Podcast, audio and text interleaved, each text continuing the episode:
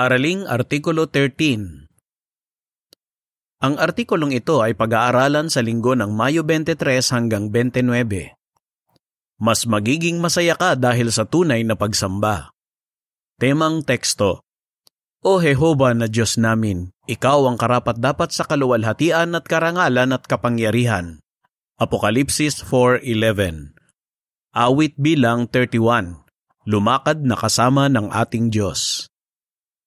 Nilalaman Nilalang ni Jehova ang lahat ng bagay, kaya dapat natin siyang sambahin. Katanggap-tanggap kay Jehova ang ginagawa natin para sambahin siya kung sinusunod natin ang mga utos niya at namumuhay tayo ayon sa mga prinsipyo niya. Sa artikulong ito, tatalakayin natin ang walong bagay na ginagawa natin bilang pagsamba kay Jehova. Habang ginagawa mo ang mga ito, tingnan kung ano pa ang pwede mong pasulungin para mas maging masaya ka. Para po uno at dos, tanong, paano magiging katanggap-tanggap sa Diyos ang pagsamba natin? Ano ang naiisip mo kapag naririnig mo ang salitang pagsamba? Naiisip mo ba ang isang mapagpakumbabang brother na nakaluhod sa tabi ng kanyang kama habang taimtim na nananalangin? O isang pamilya na masayang nag-aaral ng Biblia? Pareho itong mga gawa ng pagsamba. Tatanggapin kaya ni Jehova ang kanilang pagsamba? Oo, kung kaayon ito ng layunin niya at kung mahal nila at iginagalang si Jehova. Mahal na mahal natin si Jehova. Alam natin na karapat dapat siyang sambahin at gusto nating ibigay sa kanya ang pinakamabuti. Para po tres, tanong. Ano ang tatalakayin natin sa artikulong ito? Sa artikulong ito, tatalakayin natin kung anong uri ng pagsamba ang tinatanggap ni Jehova noong panahon ng Biblia Tatalakayin din natin ang walong bagay na gusto ni Jehova na gawin natin ngayon bilang pagsamba sa Kanya. Habang pinag-uusapan natin ito, pag-isipan kung ano pa ang pwede nating gawin para lalong maging katanggap-tanggap ang pagsamba natin. Makikita rin natin kung bakit magiging masaya tayo dahil sa tunay na pagsamba. Pagsambang tinatanggap ni Jehova noong panahon ng Biblia. Para po 4, tanong paano ipinakita ng mga mananamba ni Jehova bago ang panahong kristyano na mahal nila at iginagalang si Jehova. Bago ang panahong kristyano, ipinakita ng tapat na mga lalaking gaya ni Abel, Noe, Abraham at Hob na mahal nila at iginagalang si Jehova. Paano? Sinunod nila ang Diyos. Nanampalataya sila sa Kanya at naghain ng mga handog. Hindi espesipikong sinasabi ng Biblia kung ano ang dapat nilang gawin sa pagsamba sa Kanya. Pero tiyak na ginawa nila ang lahat para parangalan si Jehova at naging katanggap-tanggap sa Kanya ang pagsamba nila. Pagkatapos ibinigay ni Jehova sa mga inapo ni Abraham ang kautusang mosaiko. May mga espesipikong batas ito tungkol sa paraan ng pagsamba na tinatanggap ni Jehova. Para po 5, tanong. Anong pagbabago sa tunay na pagsamba ang ginawa pagkamatay at pagkabuhay muli ni Jesus? Pagkamatay at pagkabuhay muli ni Jesus, hindi na hiniling ni Jehova na sundin ang kautosang mosaiko. May bagong kautusan ng dapat sundin ng mga Kristiyano, ang kautusan ng Kristo. Galatia 6.2 Hindi na nila kailangang kabisaduhin at sundin ang isang mahabang listahan ng mga dapat at di dapat gawin para masunod ang kautosang ito. Kailangan lang nilang tularan ang halimbawa ni Jesus at sundin ang mga turo niya. Sa ngayon, sinisikap din ng mga Kristiyano na sundan ang Kristo para mapasaya si Jehova at maginhawahan sila. Para po sa is, tanong. Ano ang maitutulong sa atin ng artikulong ito? Habang tinatalakay natin ang mga bagay na ginagawa natin para sambahin si Jehova, tanungin ang sarili. May nagawa na ba akong pagsulong? Pwede mo ring pag-isipan. Ano pa ang pwede kong gawin para lalong maging katanggap-tanggap kay Yehova ang pagsamba ko? Baka masaya ka na sa pagsulong na nagawa mo, pero kailangan mo pa ring ipanalangin na tulungan kang makita kung ano pa ang pwede mong pasulungin. Ano ang kasama sa pagsamba natin kay Yehova? Para po siyete, tanong. Ano ang tingin ni Yehova sa taimtim na mga panalangin natin? Sinasamba natin si Jehova kapag nananalangin tayo sa Kanya. Inihalin tulad ng Biblia ang panalangin natin sa maingat na inihandang insenso na inihahandog sa tabernakulo at nang maglaon ay sa templo. Nalulugod si Jehova sa amoy ng insensong iyon. Kadugod-lugod din sa kanya ang taimtim na mga panalangin natin kahit simpleng salita lang ang ginagamit natin. Kawikaan 15.8 Kaya malinaw na gustong-gusto ni Jehova na marinig ang pasasalamat natin sa Kanya at nasabihin nating mahal natin siya. Gusto niyang sabihin natin sa Kanya ang mga ikinababahala, inaasahan at gusto natin. Bago manalangin kay Jehova, magandang pag-isipang mabuti ang mga sasabihin mo. Kapag ginawa mo iyan, maibibigay mo sa iyong Ama sa Langit ang pinakamabangong insenso. Para po 8, tanong. Kailan natin maaaring purihin ng Diyos? Sinasamba natin si Jehova kapag pinupuri natin siya. Pinupuri natin si Jehova kapag sinasabi natin sa iba ang kanyang kahangahangang mga katangian at gawa. Marami tayong magagandang bagay na masasabi tungkol sa kanya kapag mapagpasalamat tayo. Kung bubulay-bulayin natin ang kabutihan ni Jehova, ang lahat ng ginagawa niya para sa atin, hindi tayo mauubusan ng dahilan para purihin siya. Magandang pagkakataon ang gawaing pangangaral para maghandog ng papuri sa Diyos ang bunga ng mga labi natin. Hebreo 13.15 Pinag-iisipan nating mabuti ang sasabihin natin bago tayo manalangin kay Jehova. Kaya dapat din nating pag-isipang mabuti ang sasabihin natin sa mga makakausap natin sa ministeryo. Gusto nating ibigay sa Diyos ang pinakamabuting handog ng papuri. Kaya kapag sinasabi natin sa iba ang tungkol sa katotohanan, nagsasalita tayo mula sa puso. Para po 9, tanong. Gaya ng mga Israelita noon, paano tayo pinagpapala kapag dumadalo tayo sa mga pulong? Magbigay ng sariling karanasan. Sinasamba natin si Jehova kapag dumadalo tayo sa mga pulong. Inutusan ng mga Israelita noon, ang lahat ng lalaki sa inyo ay dapat humarap sa Diyos ninyong si Jehova sa lugar na pipiliin niya, tatlong beses sa isang taon. Deuteronomio 16.16 kailangan nilang iwan ang kanilang bahay at bukid nang walang nagbabantay. Pero nangako si Jehova, walang magtatangkang umangkin sa iyong lupain kapag umaalis ka para humarap sa iyong Diyos na si Jehova.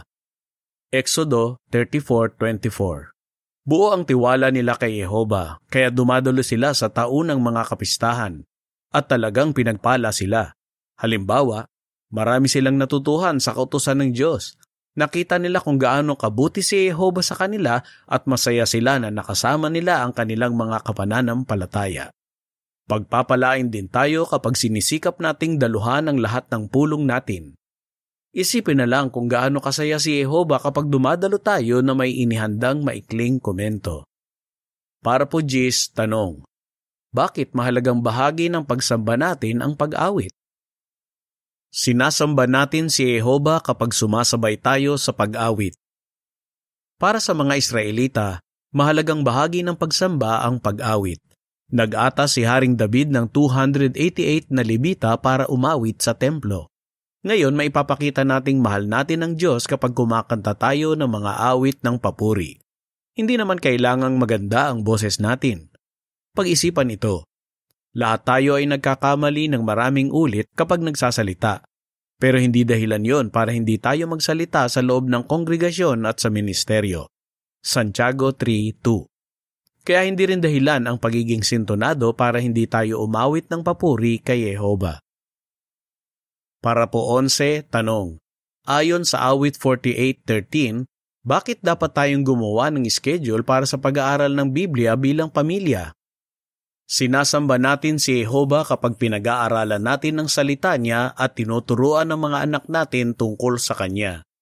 May pagkakataon ng mga Israelita tuwing Sabat na isa-isang tabi ang kanilang mga gawain sa araw-araw at mag-focus sa kaugnayan nila kay Jehova. Itinuturo ng tapat ng mga Israelita sa mga anak nila ang tungkol kay Jehova at sa kabutihan niya.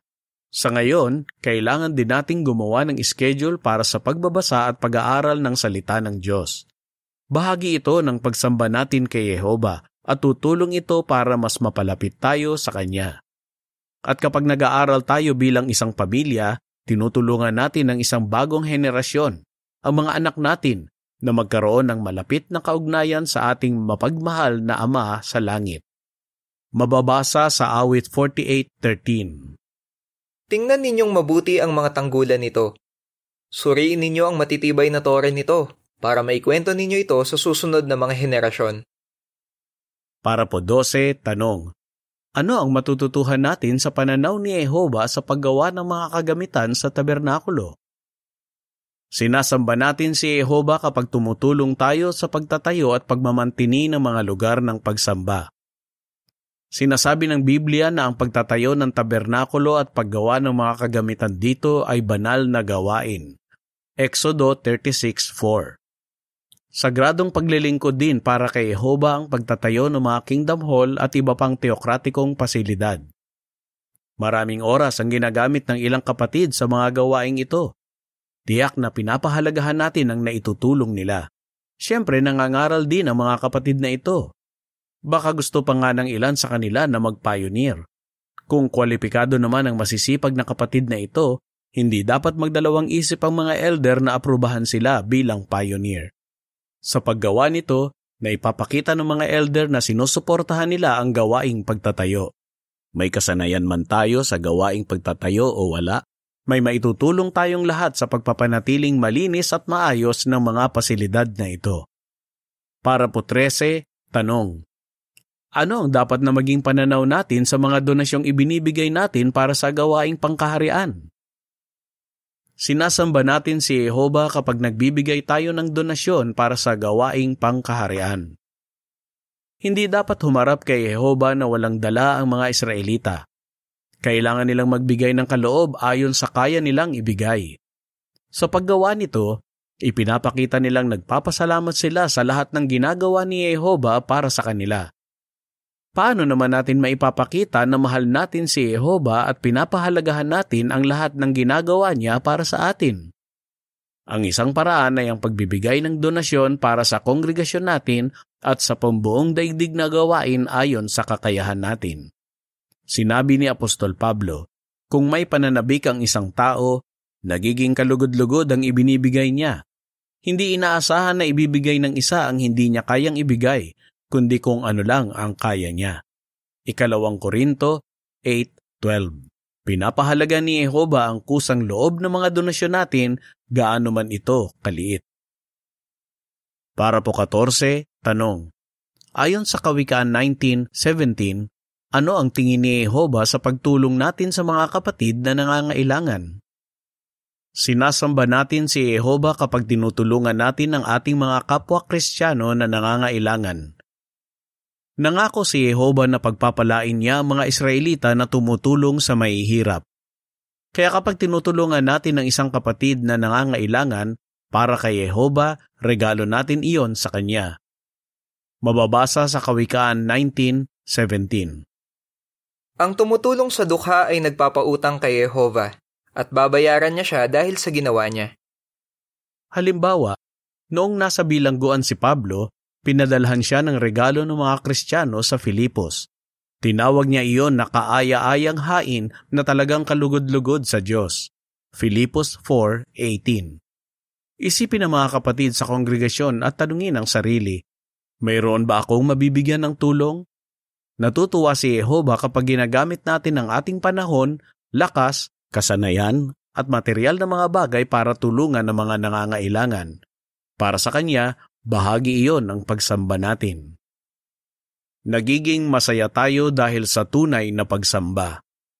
Para po 15, tanong. Kailangan ng panahon at pagsisika para sa tunay na pagsamba, pero bakit hindi ito pabigat? Kailangan ng panahon at pagsisikap para sa tunay na pagsamba. Pero hindi iyan pabigat. Bakit? Mahal kasi natin si Jehova kaya sinasamba natin siya. Isipin ng isang bata na gustong magregalo sa tatay niya. Ilang oras siyang nagdrawing para sa tatay niya. Hindi iisipin ng bata na sayang ang oras na ginamit niya.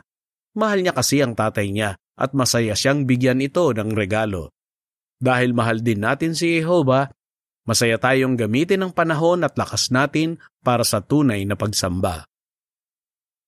Para po 16, tanong. Ayon sa Hebreo 6.10, Ano ang nadarama ni Jehova sa mga pagsisikap natin na pasayahin siya? Hindi inaasahan ng mapagmahal na mga magulang na pare-parehong regalo ang maibibigay ng mga anak nila. Alam kasi nila na iba-iba ang kakayahan at kalagayan ng mga ito. Naiintindihan din ng Ama natin sa langit ang kalagayan ng bawat isa sa atin. Baka mas marami kang kayang gawin kaysa sa mga kakilala mo at mahal sa buhay. O baka mas kakaunti ang nagagawa mo kaysa sa iba dahil sa iyong edad, kalusugan o pananagutan sa pamilya. Pero huwag masiraan ang loob.